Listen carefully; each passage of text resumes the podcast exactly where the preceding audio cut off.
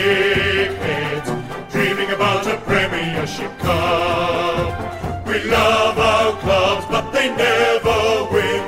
Two flags in 100 years. The shit house. Charlie, the Bulldogs have got two flags now. That was two years ago, mate. Get over it. If you think we'll be insightful, clever, or just well researched, we're here to say that's not the case. We'll just go out and wing it. We are two guys, one cup. It is Thursday, the 27th of September. Welcome to Two Guys One Cup, an AFL podcast. My name is Will Anderson. And my name is Charlie Clausen. And Will, you've been taking the pulse of Melbourne this week. It's grand final week. Give me a paint a picture for me. What's it like down there at the moment? Well, here's what I'll say firstly, Charlie. I've been in Sydney for most of it, Oh. which has been disappointing. Okay. Uh, play on, not 15. Ball. We are two guys, one Um, I unfortunately had a uh, personal emergency and had to make my way to Sydney for a couple of days. Uh, so I think that was probably a good thing, to be honest, Charlie, because this morning uh, we did a live version of our radio show that we do in the morning. And of course, I did that radio show with the president of the Collingwood Football Club. And it's fair to say, I just really had this image of when you would go to the big day out and there would be that one kid who'd like, you know, spent 120 bucks on drugs and like 50 bucks on bourbon and coke and he'd had it all before 12 o'clock and he was passed out under the first wheel and he was going to miss seeing Korn. Like that's that's what it felt like with Eddie this morning. Like there's this picture we took from the show because uh, Josh Gibson brought in the Premiership Cup, and uh, which is a dangerous combination, by the way, because he's an attractive looking man. And if he keeps catching his reflection in that shiny cup, it just must distract him for half his day. But um, uh, Eddie was just staring at the cup, like staring at it, wouldn't touch it, like had all these superstitions about like touching the Premiership Cup, but just staring at it, like with this just like I've never seen somebody. It was like the start of an Indiana Jones film. It was Yeah, like he wanted to like you know put something that weighed exactly the same as the Premiership Cup on the stand and just take it home. Eddie, what are you doing with that bag of sand? Just like, Yeah. and he just gets a bag of loose change out of his pocket. well, I'm glad Eddie's excited, Will, because I've had an exciting week. Um, this has been 41 years in the making, but finally, the St Kilda Football Club have extended to me an official ambassador role. Is that right? Are you serious? Yep. The letter came this week. Uh, dear Charlie. Oh my god, that is the sign that they have hit rock bottom. I was going to say what People- it's, what, what it's telling me is that Eric Bana, Shane Warne, Molly Meldrum, Jane Bunn, Steve Bedwell were all too busy. Well, they've all dropped off this season. Yeah. They just can't put themselves through the pain. They're like, who can? I know, a guy who has a podcast about it. Yeah, the uh, letter came through the mail. I sent it to my brother, who's like a, a, a diehard Saints fan, and to him it was like getting an Order of Australia. he was so happy. As he, as he, uh, as my other mate Nick pointed out, he said, "I'm so happy for us." We've got those President's Lunch tickets, Family Day tickets, home game tickets. Too bad I live in Sydney. I mean, I believe, Charlie, that I am an ambassador still of the uh, Western Bulldogs Football Club. Yeah. I was made one in the Premiership year. I assume it's just like a position that is ongoing, but they haven't really tapped me on the shoulder for any ambassadorial duties since then. So I wonder if like my ambassadorial reign has ended and I just am not aware of it. Until you mentioned you're an ambassador, I was like, oh, that's good. Why can't I be an ambassador? And then I was like, oh, yeah, I am an ambassador. I, think forgot. you are an ambassador. I think you are an ambassador. I know up in Sydney, uh, because they try to, you know, they try and get as much AFL attention as they can. They hand out like Swans and GWS ambassador roles, like you know, like they were nothing. I mean, I've I've got friends who've never even watched a game who are going to Swans games just so they can eat sushi and sit in the top row. Oh, yeah, I'm an ambassador. Oh, no, I've never seen a game. Yeah. No, no, no, no. I love rugby league. But yeah, no, I'm a Swans and GWS ambassador. I went to a Swans game with a friend of mine who's an ambassador who spent the entire game asking me what the rules were. Great ambassador. Imagine if that ambassador was sent to the UN. So, what are the rules of this UN? Yeah. It's all the nations and we're united in some way? Why are we arguing, guys? It's the United Nations. Um, So you haven't uh, you haven't really you've only had half a grand final week. I mean, we talked about this in the last episode, but to me, grand final week in Melbourne is the best week. It's the week where like every cafe and bar and restaurant has like some kind of flag in the window, you know, some kind of colours or, or whatever, and it just sort of feels the weather's getting warmer. There's just that sense of anticipation about the weekend. Charlie, the other day on the show, and this has been, but sometimes people are like, find it weird that I do the show that I do. And it, we've talked about this before. This this, this more show or your real job? my real job. Oh, right. And like, you know, the most common question that I get asked is like, what's it like to work with Eddie McGuire?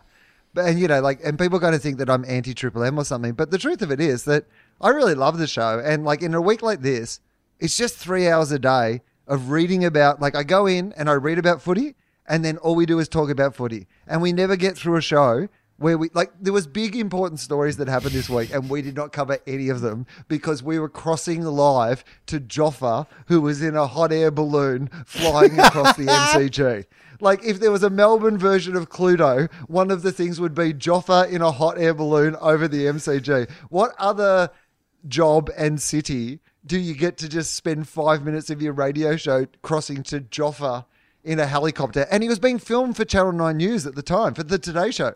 Joffa was on open mic. Like Mike Sheahan, the preeminent football sports journalist in Australia who sits down and interviews like legends of the game, basically interviewed a mascot. Yeah. Do you reckon Trout is just sitting at home going, that could be me one day? yeah, definitely. I reckon Joffa's a trailblazer for the opportunities just being the diehard fan of your club can open up to you. Yeah. Like, I think there's got to be other Joffers, other people who are the pre- preeminent sort of cheerleader at their club who are like, I could be the next Joffa. A hundred If we have a good finals run, I could be Joffa. You've seen them. So you've got uh, at the Bulldogs, you've got um, ch- ch- you've got the guy who wears the chain around his neck with the Bulldogs Oh, yeah, okay. mohawk. That's your Yeah. The Saints okay, have he's our Joffa. But I don't know his name. I know no, Joffa's no, name. no, no, but come on, give them time. It's like, you know, everyone has to find their voice. These guys are all just like, you know, they're, they're launching a gimmick. At St Kilda, there's a guy who's definitely going for the Joffa role because I've just seen his photo pop up on social media. Like people at Saints games, like, oh, look at this guy because he wears a three piece suit and top hat that's all red, white, and black. But he sort of like strolls around the ground. Like I get the sense that he's, he's, he's the equivalent of a social media influencer. Like he's there just to get on the ground. He's an ambassador. Yeah, he's, he's an new ambassador. ambassador. You and him. Yeah. They're- You're the two clowns that got ambassador roles this year. And then at Geelong, there's Catman or Catwoman. Oh, that's true. Is it Catwoman or Catman? It's Cat Person. Let's say Cat Person. Yeah. You know what you, you're falling for? It might be Catman, but um, people think that all cats are female. And so, Well, no, I'm falling for the fact that they're covered head to toe in makeup and dressed like a giant cat. I don't. I can't Yeah, tell no. what people's pets are, what what gender people's pets are on first look either. No, I appreciate that. And you're probably not allowed to look. Um, Can you imagine that? Walk up to Catman, just grab him by the back of the pants and lift him up. Oh, it's a dude. Uh, Mike Hall is just confirming it is Catman. uh, but you don't see gender, Charlie, and that's a good thing. No. Um, so, uh, okay. So St Kilda, yeah, all right. I, I, I can actually identify that St Kilda person now that you've mentioned them. Catman, I know. Yeah. Um, w- does West Coast Eagles? Do West Coast Eagles have their own Joffa? Are they bringing across a Joffa? Is there a Western Australian? Because you'd think. I They'd mean, Western to. Australian fans, Eagles fans are like all Joffas. Yeah. So, like, to, to rise to the top of the Joffas, you would be the greatest Joffa of all. Well, no, I don't think West Coast are Joffers. I think West Coast, like, if you were to sum up, like, Joffa is a Collingwood supporter. You can, he looks like one. Like, he's the kind of guy you'd see walking down Smith Street asking you for change. but Yeah, if you had to draw a Collingwood supporter, you'd come up with Joffa, even if you'd never seen Joffa. But I imagine like the the penultimate Eagles supporter would have that two minute noodle hair, uh, shark's tooth ne- shark's tooth necklace. I would say like let's say they're sort of like mid forties, but they dress like they're a twenty year old surfer. Uh, they are a surfer. let's say that they they made a lot of money in mining or some resource based industry. Yeah, no, you're right. Did you see that photo that came out after the Melbourne game of all the guys in the RM Williams boots? Someone had just taken a photo down their aisle of like people's feet, and it was just like 12 guys wearing RM Williams in a row. No, I didn't see that. Mike has just linked us to an article uh, from news.com. Delirious West Coast fans at AFL final wave signs, flags, and an inflatable sex doll. Oh, okay. Go on. West Coast supporters were understandably delirious after one of the most incredible wins in AFL history on Saturday night, but that doesn't explain why this Eagle fan was waving his. So when was this from? I can't see a date. September 11th last year. West Coast fans needed all the support they could get in a cauldron of 40,000 Port Adelaide supporters on Saturday night. Okay, so that was the game they won after the siren, kick after the siren last last year, uh, the final. Uh, but one Eagles fan went to extreme and possibly explicit lengths to add another number to the massively outnumbered blue-yellow portion of the Adelaide Oval crowd. Eagle-eyed fans, pardon the pun, we will not pardon that pun. Boo! Boo to that pun. Eagle eyed fans watching on TV at home spotted something unusual in the Eagles cheer squad area, and things got weirder after Luke Shuey pulled off one of the most incredible wins in AFL history. Lid was off for West Coast fans, and so was the Eagles jumper that had preserved some level of modesty on what was revealed to be an inflatable sex doll. The bizarre sighting demonstrates an apparent security failure at the ground, with a long list of prohibited items on the Adelaide Oval's website, including inflatable items including beach balls, receptacles, devices, or structures. It was a stark contrast to the last unusual item to light up social media at the footy uh, when a Melbourne fan took a cheese platter and smashed avocado to the MCG. How about that? Well, I love that that article started out as if it was just they're trying to lend more support. They're going to a game where they don't realize that they're, they, they're not going to have the same. Like, if Melbourne had done that, they should have driven across like the Nullarbor with a whole bunch of sex dolls and just like planted them on the wing in Western Australia. I mean, uh, there has a fourth foresight of Adelaide Oval to say no inflatable receptacles. like I didn't even until I read that sentence, I didn't know like that was a category. But yeah, of course, no inflatable receptacles. I mean, you know what's happened?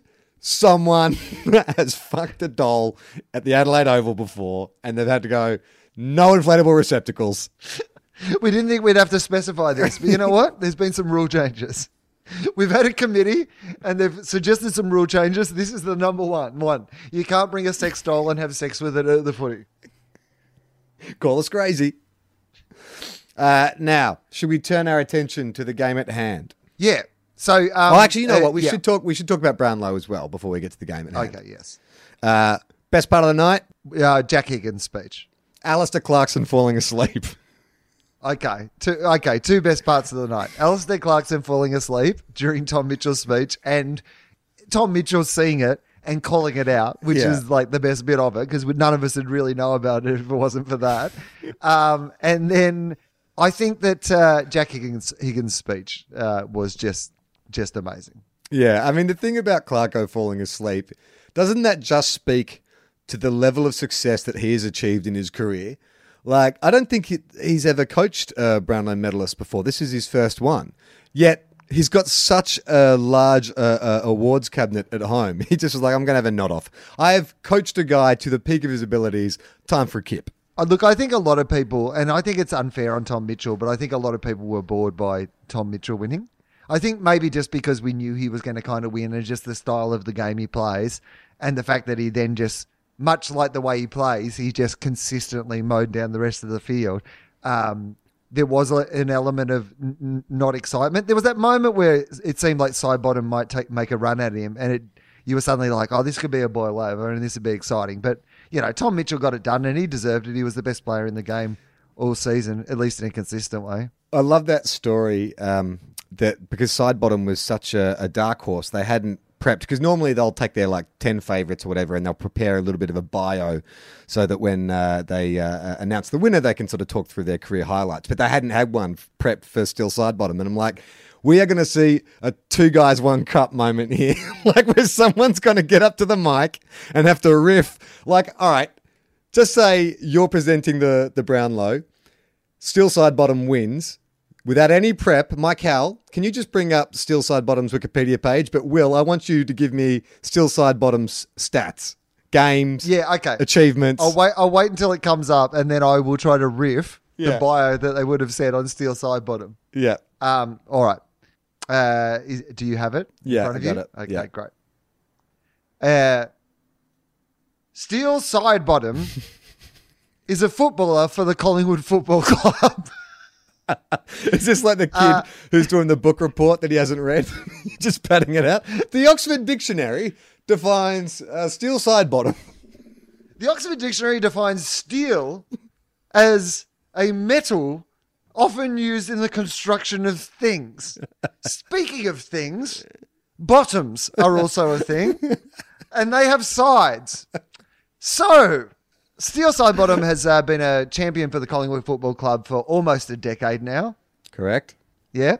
Um, uh, he caps off a stellar year where he was selected as an All Australian, Correct. uh, with being the dominant player in this year's final series, uh, leading the Gary, currently leading the Gary Ayres medal for best player in the competition.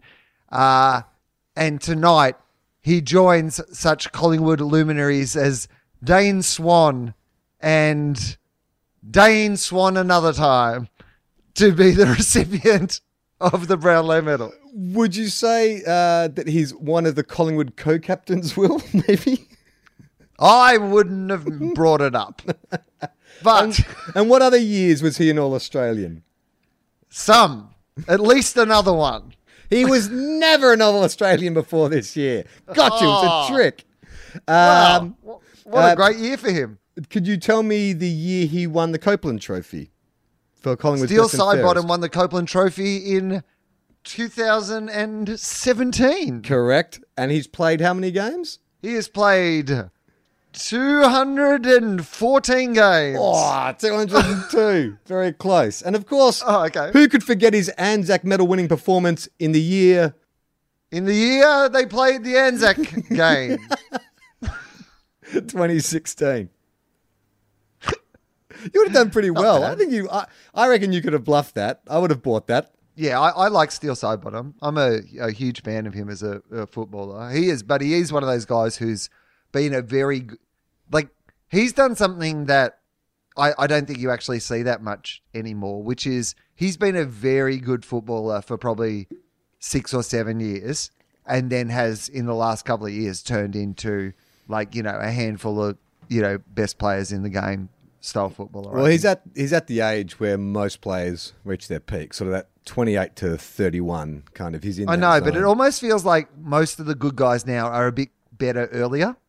Like Yeah. he always looked like he was just going to be a very good player, and and would have gone through his career being a very good player. But he is much better than that now. Um, uh, did you follow any of uh, Mason Cox's Twitter commentary of the Brownlow? Uh, I Coxie did. Uh, personal highlights were um, I'm learning a lot of people's names tonight. Thought that was pretty good. Oh, speaking of like uh, two guys one cup style fuck ups, Angus Brayshaw came third and wasn't there. Didn't Yeah. get invited. Yeah, big surprise there. I mean, would you have thought They would have had to Brayshaw send up being a- another guy in a helmet. I mean, more than Jack, more than Jack Viney, more than Max Gawn. That's uh, Yeah. It just really proves it is the midfield midfielder's medal. Like, God forbid you're a fucking defender trying to win a Brownlow. And I do think that there is something to be said about his distinctive looking on the field. I think the helmet probably attracts the eye, and he's a hard player. Yeah, and I think he's you know, I mean, he's, there's a lot to like about him. He's a he's a super super player, but, but that was the surprise. But that's the. I mean, that's the. I guess Jack Viney was injured for most of the year. But I was going to say, like, that's a team full of hard players, like Cam Oliver, Jack Viney. Like, I mean, he's, you would think that they would be splitting the votes all over the shop. Yeah. Well, I think the fact that he's no, but it, it feels like that he's even harder because he's got a precious head, Charlie. like he's had to wear, he has to wear the helmet, and he still goes in hard. Look at him. Look at him. He's got a head like an eggshell. Can't remember his own birthday, and yet he still just whacks in there with his helmet on. Look at him. Three votes.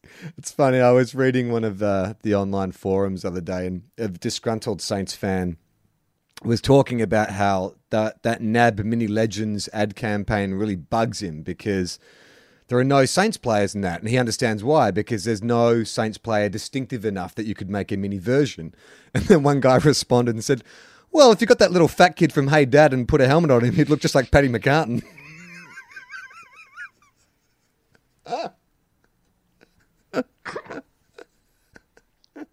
Uh, the little fat kid Yeah, no, from they, Hey they didn't put us a St they didn't put us a St Kilda player in because they could not find a child who would agree to do it. um, exciting news, Will. Uh, this week, uh, we managed to get two players uh, to talk about the upcoming grand final. Uh, I believe that you sat down with a regular uh, contributor to the show, Mark Lacroix. But the exciting news is that I managed to sit down with the big Texan, Mason Cox. So we should play that interview interview now. Should we? Is this what we're doing now?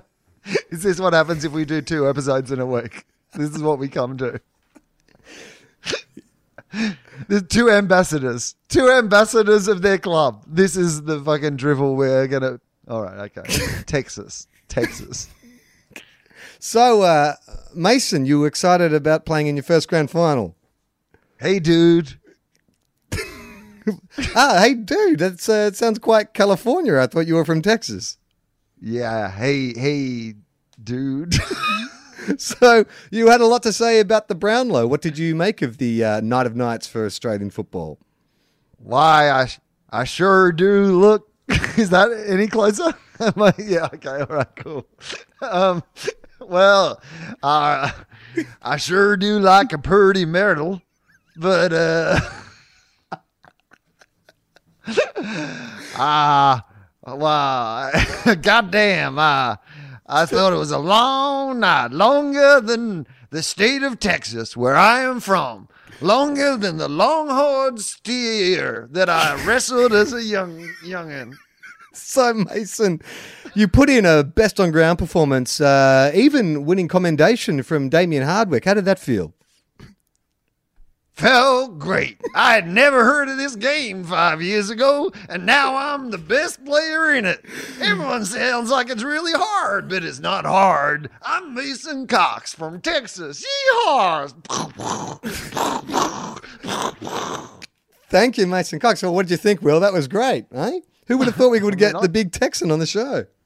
I would have liked to hear more of his opinions. I thought the interview was a bit short. That's all I, I thought, Charlie. I thought Mason was really warming up once he started firing guns into the air. Yeah, I don't know how we got those into Australia. Uh, you know, we famously have very strict gun laws, but I guess we make an exception.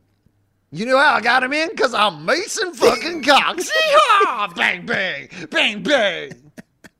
Oh, wow, Mason just burst in the door. That was crazy.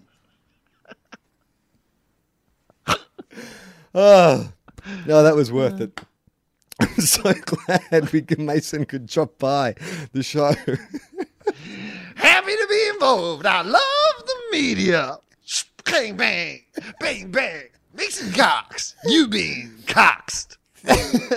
People can't see this, but Mason Cox is doing the little Yosemite Sam uh, dance when he fires his guns in the air. It's fantastic.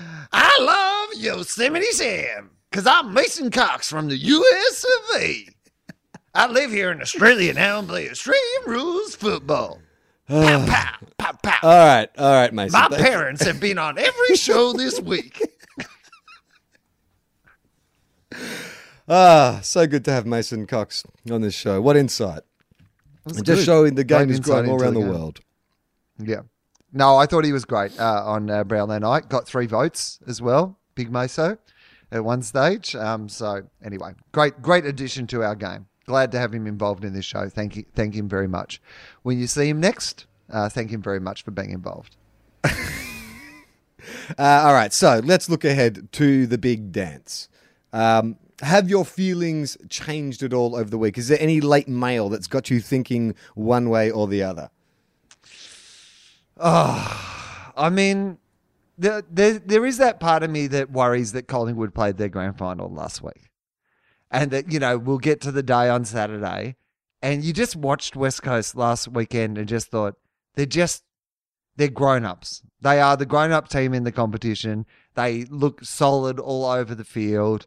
And Collingwood, you know, can Mason Cox, you know, back up like that, a game like that two weeks in a row when they see it coming? Can, you know, De Goey get loose again? Can that midfield dom? I, I mean, there's a lot of question marks. Like their back line, like Cols- Tyson Goldsack, I, I assumed was going to retire from football at the start of this season. Like when he did his injury, I was like, okay, Goldie's been a great player, but he's probably done. And now he has to like play on the three best forwards in the competition. Um, I don't know. Like my head says West Coast, but I, I, I think that I want Collingwood to win. I think that Nathan Buckley has just swept me up in the Collingwood adventure this year, and I would like to see them win.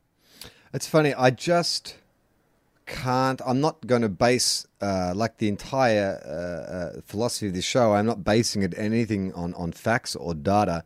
I'm just purely going off are Collingwood's backs against the wall, and it's hard because every poll they've done, every media poll has West Coast ahead, but only marginally. Like it's not like it's not a complete whitewash, one-sided grand final. If West Coast were the raging favourites. If the age hadn't declared that Collingwood would win the grand final, I would say that Collingwood would. I, I would say that Collingwood would win, but I feel like there's uncertainty. I, I'm like you. I feel like West Coast are the better team, but there's something about the emotion of Collingwood. I mean, emotion has won it the last two years, hasn't it? Do you think that in the next couple of days, Nathan Buckley's going to have to construct some sort of backs against the wall scenario? Yes. Do you think that you know? I mean, obviously, last week that you're to- you're going in against the you know the reigning premiers, the best team in the competition, haven't lost a game at the MCG in 22 games. That is classic back. Like you can't replicate that the second week. The backs can't be against the same wall as they were. Do you artificially create a backs against the wall scenario just to engineer it, or can you not fake that? Well, what could you do? Because it has to be something that is psychologically going to put your backs against the wall, but isn't going to disadvantage your team. So you don't hobble Scott Pendlebury or Steele Sidebottom or something like that. But What if you hobbled Mason Cox? What if the greatest sacrifice of all that Mason Cox could make is, you know, you assume that he's not going to back it up two weeks in a row. So instead, you use him as a sacrificial lamb and he throws himself into, in front of one of the West Coast cars during the grand final parade. so one of the West Coast Eagles actually runs over him.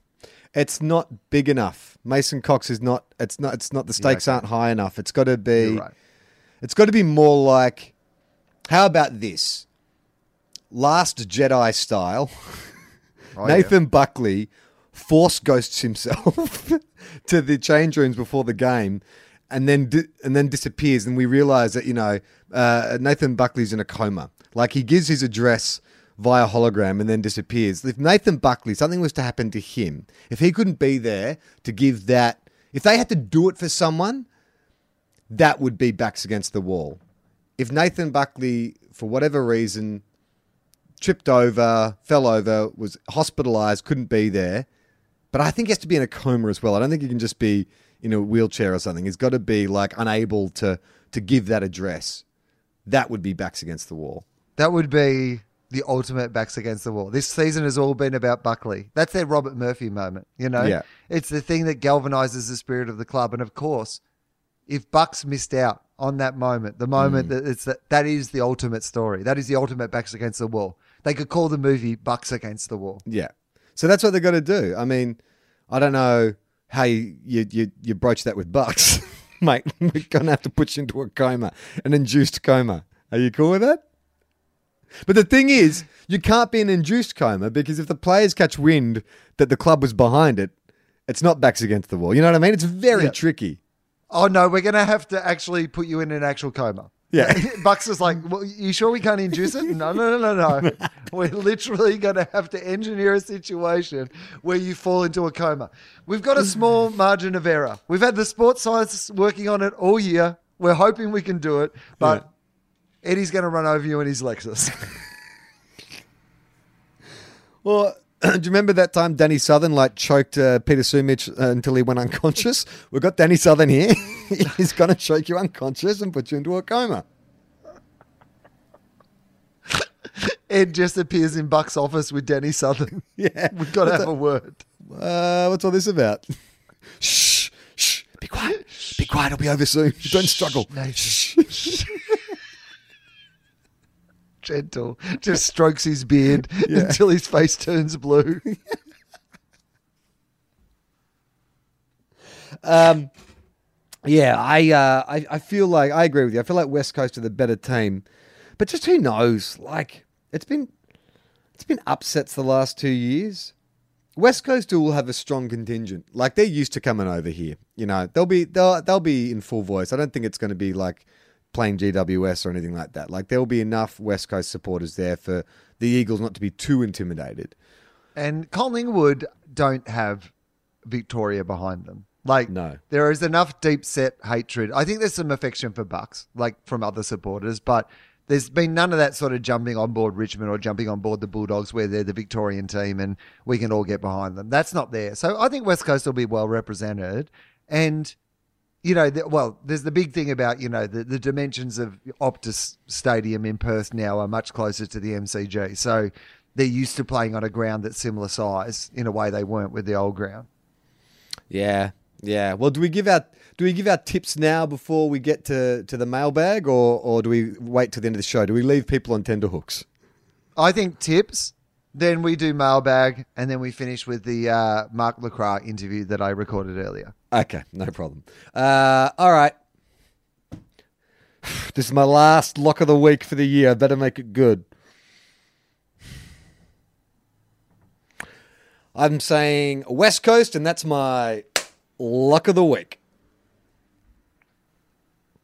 I am saying Collingwood, and I am saying that Mason Cox ends up singing Working Class Man with Jimmy Barnes, and that's my luck of the week. pow pow! I'm Mason Cox. he was just here still. All right. Uh, Jordan Raw uh, gets in touch and says, Hey guys, love the pod. Just a quick story to share. I went to a mate's place today. He's a big Tigers fan. He told me he wanted to show me a new piece of memorabilia he just purchased as a Jack Higgins Goal of the Year commemorative blanket. I told him it looked more like a throw. yeah, come on, our show and do second rate material, will ya? No, it interferes with our third rate material. Uh, Daniel Pierce has got in contact. Uh, not the Daniel Pearce. Uh, he used to play for Freo, who uh, retired after over 250 games.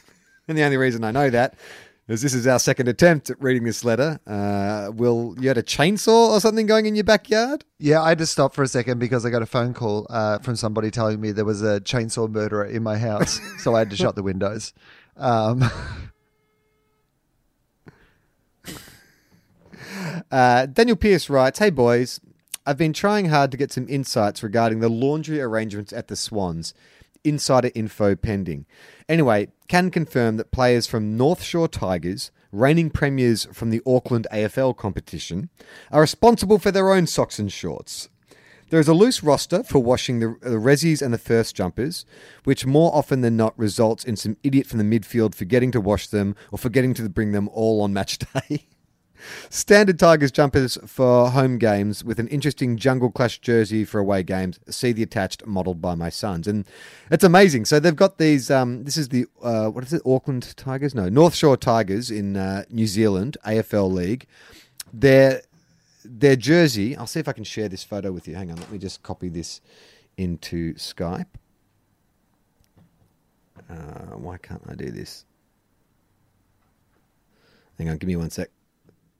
Forget it. Anyway, I'll just describe it. So the actual, so it's uh, it's the Richmond jumper. So well, it's a sash jumper, but the part that would normally be black is actually tiger print, tiger skin print with a black sash across it. So it looks more like what you might see Tarzan wearing in one of those old movies than a football jumper. originally, they were just going to wear that bit of it Tarzan style. That was the original club design. They had a very flamboyant president who was just like, "I got an idea for next."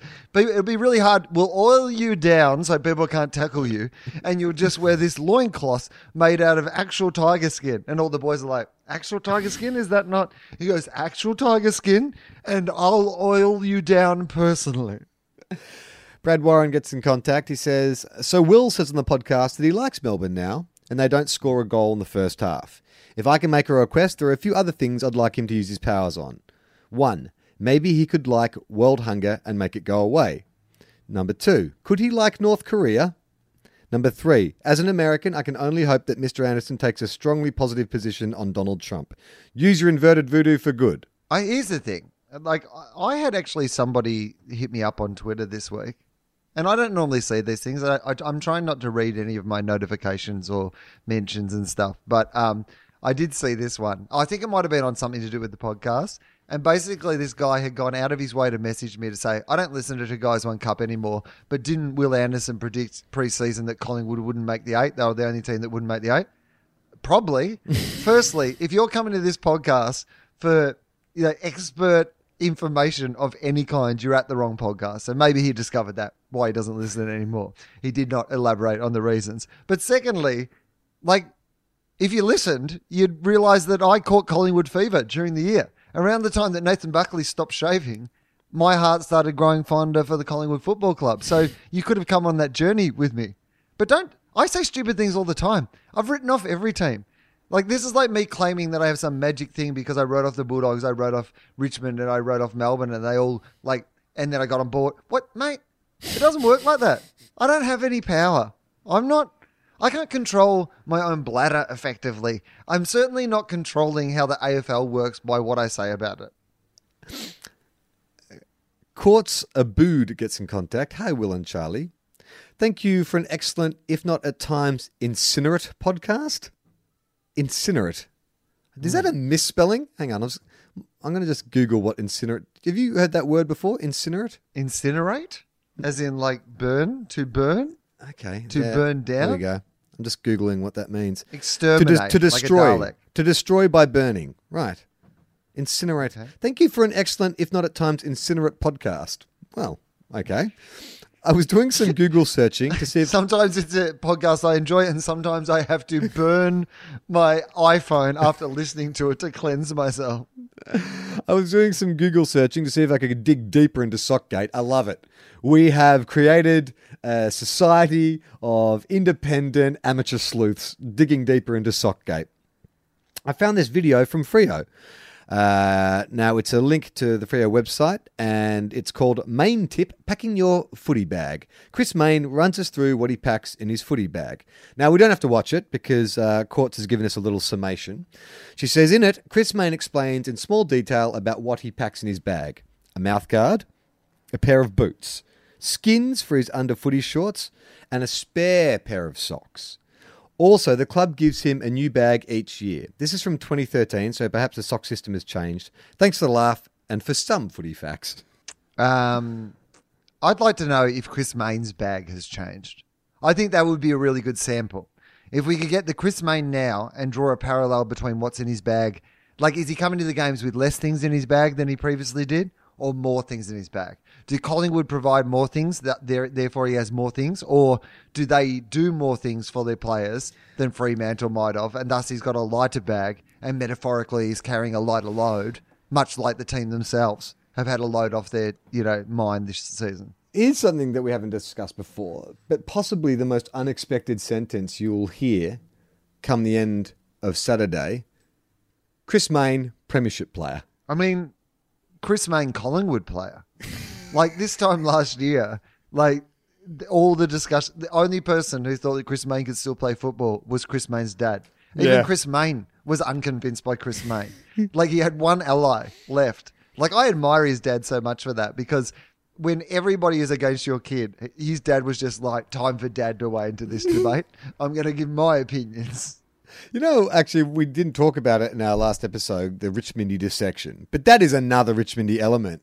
Is they played Chris Mayne into form. He had an outstanding game. He was like selling candy, sidesteps, like, you know, over 80% kicking efficiency. Like, that is a bit of a Richmondy element we didn't touch on. Oh yeah, I know that Chris Mayne had his best game alongside Mason Cox. Ah, never gets tired. Uh, Anthony Jornet gets in contact and says, Charlie and Will, you were right on the money with your Trent Cotchin new haircut speculation. Trent has upped his game and is now visiting King's Domain Barbers in Prahran for his trim. The cost of his cut? Exactly $55. You said 50 You speculated it was a $50 haircut. You were five bucks off. Um, I I've said actu- it was fifty dollar plus. That's what it reeked of to me. Uh, these put a link in from the Instagram page for King's Domain, and uh, Dusty has also get, gets his haircut there. I've actually got my haircut at that place before. It's very good. Uh, I think I paid fifty five dollars for my haircut. and then I lost a preliminary final. It was very straight, straight afterwards. Plot twist. There's a follow up. Plot twist. Collingwood's Jaidyn Stephenson and Brayden Maynard chopped in for a fresh look after their prelim final win. Will this shift the Cotchin curse onto the Pies for the grand final? Could the AFL players' haircuts be the key to the return of the Collywobbles? Only time will tell. Fuck, man. I can't believe that Stephenson and Maynard would do that. Like, clearly, that was one of the key factors in Richmond losing, and they've just gone to the same bloody, the same bloody hex giving barber. Nah, I disagree. I absolutely disagree. I, I think this is a sign of confidence Right. that they weren't put off. I think Richmond went early. I think there's two problems with what happened to Trent Cotchin. I have no problem with Dusty Martin getting a Friday night haircut, right? No problem, because that's already his form. You expect him to get out there with his hair done in that distinctive Dusty Martin style. There's got to be some maintenance on Dusty Martin's do, right?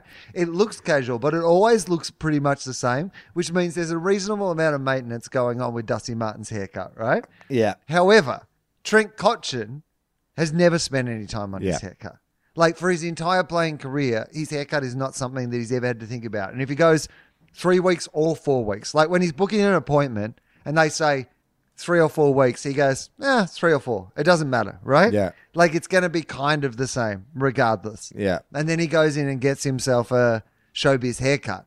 Oh, that's a grand final haircut because you've got no other time but the grand final. If you're not going to show off your best haircut on grand final day when the world's watching, when are you saving your haircut for? Mad Monday? No, thank you. You get your haircut in the lead up to the grand final. Absolutely happy with that. That is appropriate grand final week behavior. You drive a car through the city, you wave at some people, you get a fancy haircut. It's grand final week. Welcome. Daniel Ashby got in contact. Oh, can I just say that I do have a theory on hair in the grand final though, Okay. and how it might, how Collingwood might get an ascendancy over West Coast Eagles. Let's hear it. West Coast Eagles don't really have any players who fit your traditional we look like West Coast Eagles players mold. I think that's the one thing. If there's a missing ingredient from this team, it is that traditional, you know, West Coast curly hair. You know, that their supporters so. Cor- Chris Yeah. Mayne has that. Collingwood have the most West Coasty looking player on the field, and he's playing for the opposition. And I feel like that has the capacity to get inside their heads. They might just like Chris Mayne might win the Norm Smith medal. Yeah. Because I think the West Coast will be so intimidated by his traditional West Coast look that they just won't be able to touch him. But the one factor you are not taking into account is that West Coast have a Rioli. Oh yeah, it's true. I mean, this is one of the things that has come up in this podcast in jest, Charlie. But our equalisation policy of every team gets a Rioli is becoming. I think if you go into Gold Coast and Carlton and said, "Here's the two choices we have on the table," Yeah. uh, you can get a player from the. You can get two extra players for your list from a state league, or we'll get you a Rioli. We're not sure which one, but we'll we will go. We'll find another Rioli, and you can have a Rioli. I bet you that Carlton, and especially the Gold Coast, Gold Coast definitely go for the Rioli. Yeah. Carlton would have a discussion around it, but like, I think they both go for a Rioli, a I would- random Rioli.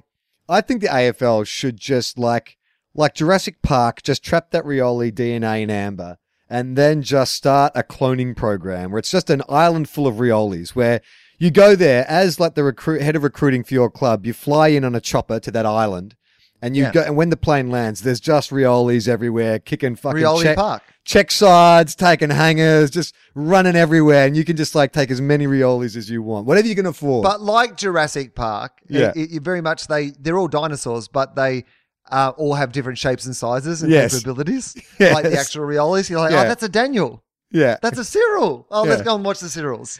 I'll have two. Mo- I'll have like two that. Morrises, please. Yeah, exactly. Uh, Daniel Ashby, Sockgate! Exclamation mark. I spoke to a current AFL player whose dog plays with mine. I mean, I love that. of all the of all the kind of inside runnings, the dog park. When I brought up socks and Sockgate, he ran. How? Firstly, how? How did you bring it up? he doesn't say. When I What's brought your, up what's your dog's name? Socks. Speaking of socks, anyway.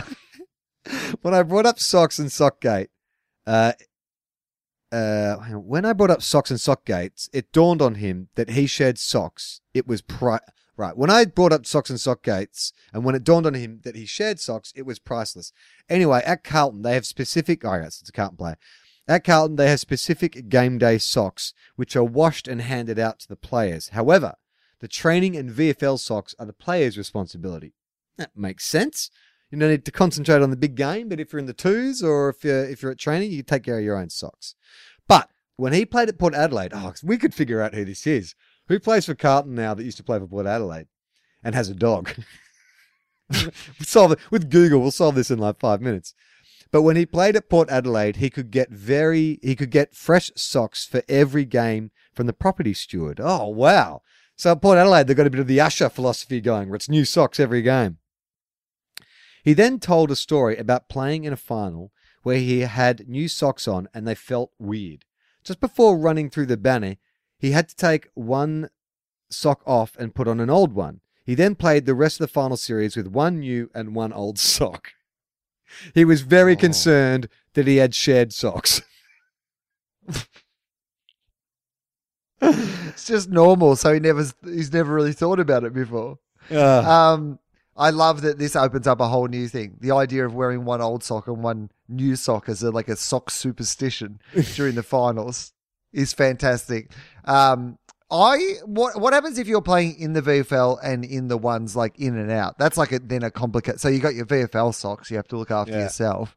yeah. So then, do you, are you running two sets? Yes. And is that how they break it to boys that are going to go down to the VFL for a spell? Is they come in with a set of socks? Yeah, and they're this- just like, I'm sorry, hey, hey, Charlie, could you come to my room for a minute? Um, mate, uh, look, you know, we all know that your form probably hasn't been up to what we've expected. Like, we still have a lot of faith in you here at the club, but uh, just for now, I'm going to have to get you to uh, maintain these socks. Oh, God, that's a relief. For a second, I thought you were going to tell me Danny Southern was waiting for me. Oh, he's just telling me I'm in the twos. I thought I was going to have to go into a coma to inspire my team to a victory. Um, I think it depends if you're like, for instance, St Kilda's twos of the Sandringham Dragons, completely different socks. So I think you're Oh, talking yeah, from the. Bulldogs, Essendon perspective, Collingwood perspective, where they'd be the same socks. So easy to keep them separate when the when the uh, affiliate team doesn't have the same colours. But in the process of them being handed out, are you only handed your Sandringham socks? Like, are they bothering giving Jack Stevens a um a pair of Sandringham socks at the start of the season? Does everyone get like a pair of Sandringham socks, or do only people who are on the cusp get Sandringham socks? Only the people on the cusp. I'd say when you So is that how you know that you're a on the cusp player because you have an extra set of socks? I'd say doesn't that then create a hierarchy between the non-sandy socks people and the sandy socks? No, I'd say what happens is that so round one, if you're fronting up, that's when you get your socks. Like before round one, you get your socks. So if you're playing the twos or the ones, and then if you're going, if you're getting demoted, if you're going from the first to the Sandringham, you wouldn't get your socks until game day. They're not going to give you a pair of socks to fucking wear in before game day. Like you turn up and you Okay, get, so if you but so if you get dropped, you're being given a pair of Sandringham socks at the same time, is what I'm saying. Well, I mean, I think that's a bit dramatic. I think maybe just front up to the change rooms on game day and you'll get your socks. You don't, Richo doesn't have to call you into his office and like he just opens his drawer and hands you a pair of socks. Well, that's what I'm imagining. It is some sort of process like that where you get your little Sandringham starter pack. Because I guess you've got to like learn, you know, you you've got to get. Well, I mean, so Sandringham, you reckon have some new socks. So if you're a Sandringham player Yes. who forgets his socks he's meant to be maintaining, you could still access some fresh socks on the day. Yeah. And like, you know, when a player is playing for Sandringham for the first time mid season, like, you know, there'll be an instance in which, you know, a Jack Steven or someone who was like a regular first player would get dropped and they wouldn't have the socks. So they just front up on the day and get their socks. Okay, okay. but then, do they then, like, if you're like then Jack Steven, who's played like one game in the reserves, you've played one game at Sandy, and Yeah. you have some Sandy socks. Yeah. What do you do with them? Do they Take just go in a drawer at home? No, you or do you you 'em- like throw them in a bin once you're back in the first and go, I'll never need these again? Yeah.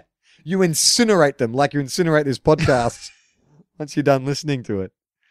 Jen Tuckwell, our last bit of correspondence of the year, our last whisper, not from the West, just from in general. I'll whisper in general. Our general gibberish. Morning, Will and Charlie. I've been an emotional wreck all weekend, and waking up to your surprise pod on Monday was a tor- was torturous to say the least.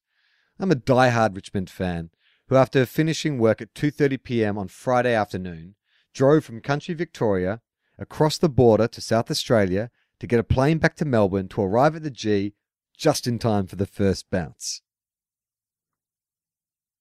To rub salt into the wound, our seats were just behind the Collingwood cheer squad. Yep, Richmondy is back. I've been a listener of the pod for years, and I have to say that midway through the season, I was struggling.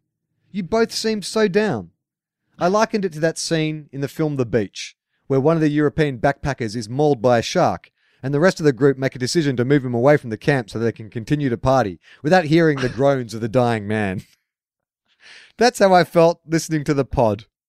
I love you both, but all I wanted to do was celebrate and listen to everyone in the media spread on about how amazing the Tigers were. well, it seems you have had the last laugh, and my Richmondy heart is broken once more. Eagles, Pies, I don't care. I'm just hoping that LeCras retires at the end of the season so Charlie stops that god awful French accent. Go the Tigers in 2019. Jen. Got some bad news Wow. for you, Jen. The bad news is I talked to the actual Mark LeCras and I asked him about your accent, among other things. Do you want to play that interview now before we go? Should we? What do we else do we need to do? No, no, we can go to the interview and then we can wrap up and, and, and plug the Okay. live show. All right. Okay. Good. All right. Well. Uh, this is Will from uh, Two Guys One Cup, an AFL podcast, and I'm uh, very excited to be joined today by Mark Lacroix. Mark, thanks for joining me. It is my pleasure, Will. It is good to see you on this week, the greatest week of all, a grand final week. Uh, Mark, uh, I work with a guy called Charlie Clausen on a podcast called I know him. He's a fantastic actor. Home and Away, A Wolf Creek, uh, McLeod's Daughters. I'm a big fan of his work. He's very handsome too. Very handsome and dashing. Mark, I didn't realize you were such a, a fan of Australian uh, television. I watch all the Australian shows. Sons and Daughters, Neighbours, Rush, Above the Law. That was my favorite. It got cancelled after one season. I was very disappointed. Uh, can I ask you this, Mark? Uh, were, are there any French uh, shows that you are a fan of? Uh, yes, there are tons of them. There is one called uh, The Gruen Transfer. It stars uh, France's number one comedian. His name is Bill Flanderson. it's not a very French name, but it was the best I could think of French at short notice.